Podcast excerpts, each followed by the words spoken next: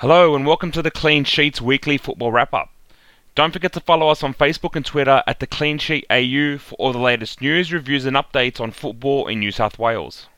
In a very wet weekend around Sydney, round 14 of the NPL Men's One saw Marconi Stallions secure a vital win over Apia Leichhardt Tigers with a 1 0 win at Lambert Park thanks to a Marco Jesic goal that sealed the win for the Stallions.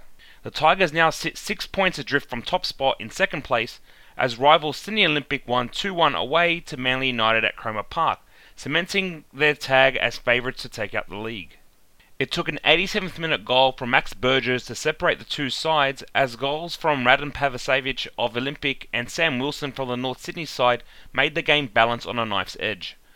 Wollongong Wolves and Sydney FC both secured a point each in their one-all draw at WIN Stadium, but more needs to be done for the Sky Blues as they still linger at the bottom, drifting further from the rest, while a 2-0 win over Sutherland Sharks at Seymour Shaw sees Hakoah Sydney City East maintain their push for a final spot.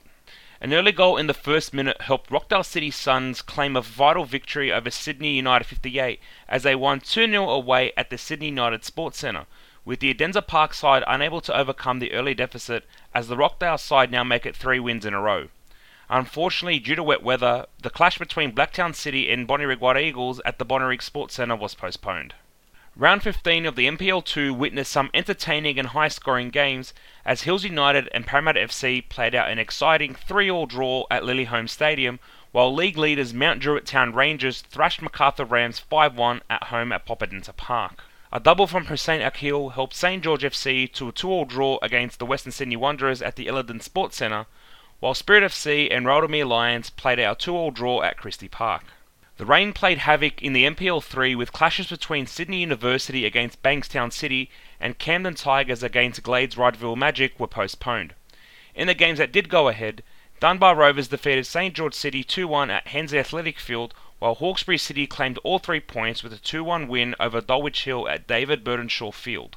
Finally, in round 12 of the State League, Western Condors picked up three points on their travels to Gissing Oval as they defeated Wagga City Wanderers 2 0, while South Coast Flames roared to a 2 0 win over FC Gazy Auburn at John Crehan Park. Well, that's it for us this week at the Clean Sheet. Don't forget to follow us on Facebook and Twitter at the Clean Sheet AU for all the latest news, reviews, and updates on football in New South Wales. While you're at it, enjoy the long weekend.